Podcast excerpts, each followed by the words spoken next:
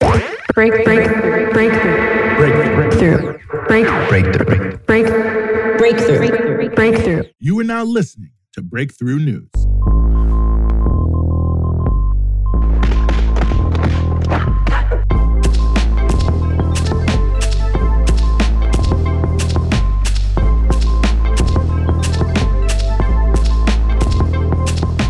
It's 5 p.m.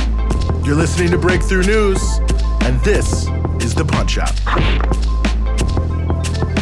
We're following the news all day so you don't have to, giving you everything you need to know about what's in the headlines and what should be. And yes, we are back here with you on the Punch Out 3 3 2021, Wednesday, the 3rd of March. We are very happy to be back with you here on the Punch Out. And we got a lot for you here, as we always do at 5 p.m. Eastern Standard Time on Breakthrough News. We're going to be talking about pharmacy deserts that threaten the vaccine drive. We're also going to be talking about Israel's apartheid policies. And before we get to either of those two stories, we're going to be talking about the governor of Texas, Governor Abbott, just wishing death on his own constituents. But before we get to that, I also want to mention, of course, at the top of the show, that we also have our patrons only version of the Punch Out that is coming out here later today as well. So the only way you're going to be able to get that is if you're a patron. Go to patreon.com slash breakthrough news. We're going to be talking quite a bit about some of the new uh, scheming, as it were, around the new Cold War, this new report about the artificial intelligence race between the US and China that was delivered to the government this week and how it really even more deeply than the other evidence we have out there solidifies that the elites in this country are moving towards a new Cold War with China, which obviously has drastic, drastic consequences. But again, that's Patreon only. So patreon.com slash breakthrough news, become a patron and you will be able to hear that. But we will get on here with the punch out here today, starting again with the just unbelievable situation as it concerns coronavirus and COVID 19 public health restrictions in Texas.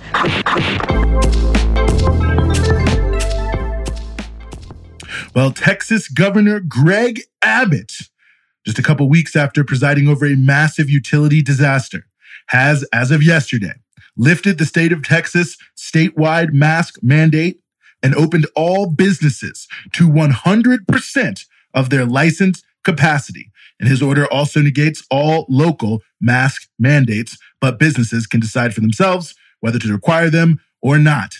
Abbott stated that the statewide mandates of these types were, quote, no longer necessary. So, yes, that's right. Everything in Texas, 100% open, and there is no statewide mandate on masks.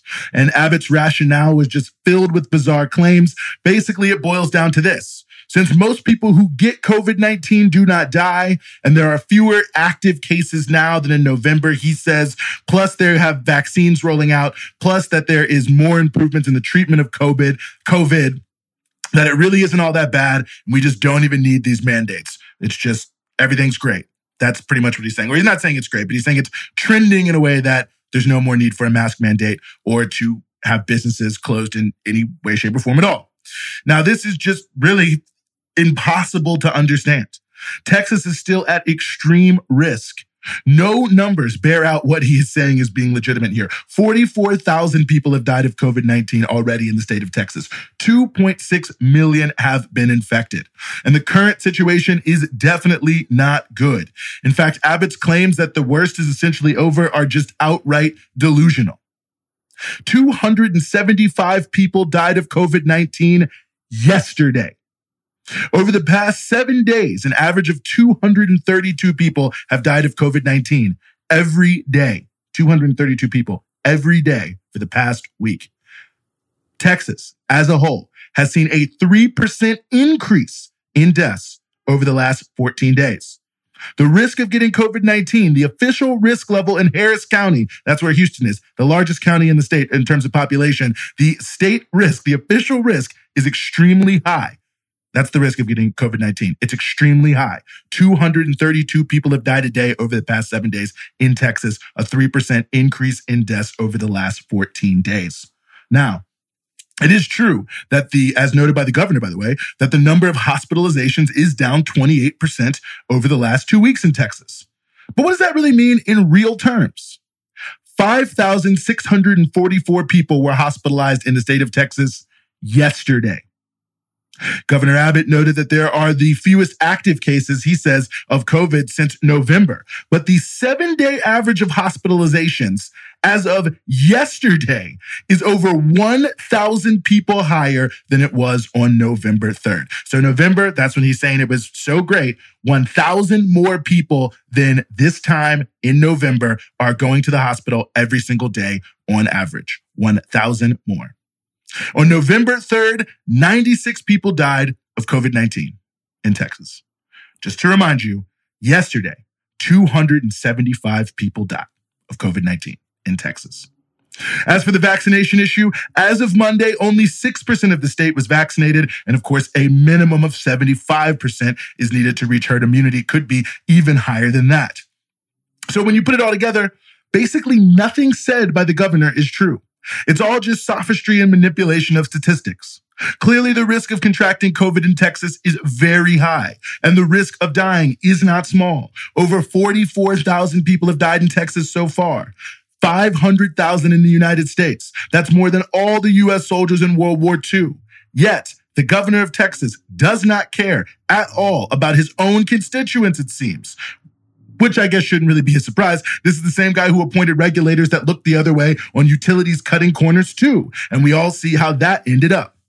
Many more people will now die than is necessary for no reason other than elites as represented by politicians like Governor Abbott would rather offer up a mass sacrifice than take serious measures to curb the virus that may take a bite out of profits.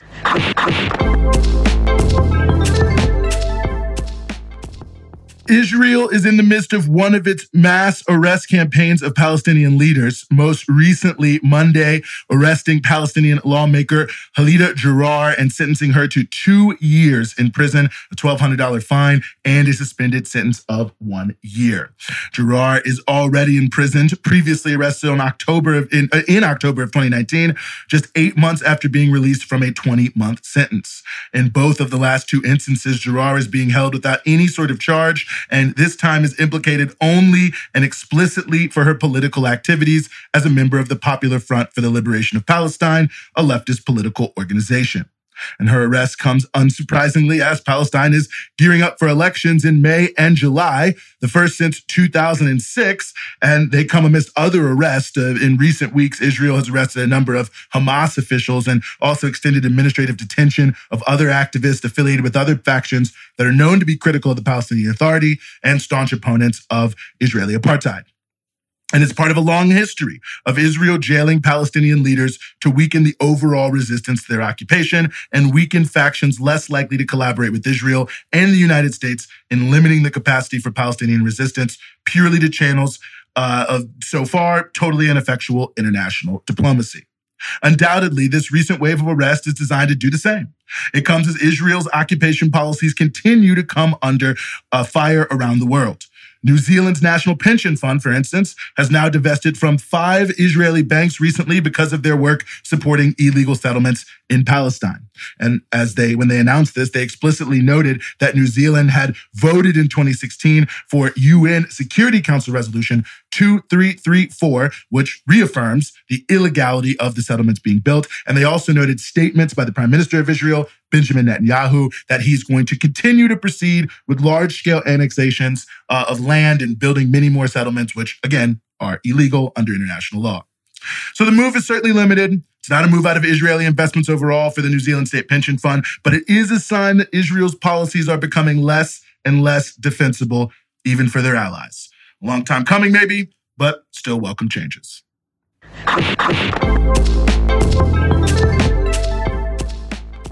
We may have heard of food deserts, but you probably have never heard of pharmacy deserts. But yes, they exist. And yes, the concept is the same. There are increasingly large numbers of places, more or less exclusively rural areas, without pharmacies and also without significant medical facilities of any sort, leaving a real gap in the ability to get all sorts of medicines and medical care.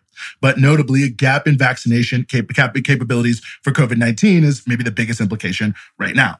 As Kaiser Health News summarizes, quote, a recent analysis by the Rural Policy Research Institute found that 111 rural counties mostly between the Mississippi River and the Rocky Mountains, have no pharmacy that can give the vaccines. 111 rural counties, no pharmacy that can give the vaccines. Deanne Gallegos, a spokesperson for the San Juan County Health Department in southwestern Colorado, told reporters, quote, we have no medical infrastructure. We don't even have a doctor, end quote. And so her public health department is trying to fill the gap best they can. But as she notes, quote, it's our responsibility to make appointments, manage the data, make contact, receive phone calls. When you don't have the staff or the budget to hire additional staff, that also makes it very difficult, end quote. From 2003 to 2018, 1,231 independent rural pharmacies closed. As Kaiser put it, quote, the changing economics in the pharmacy industry did them in.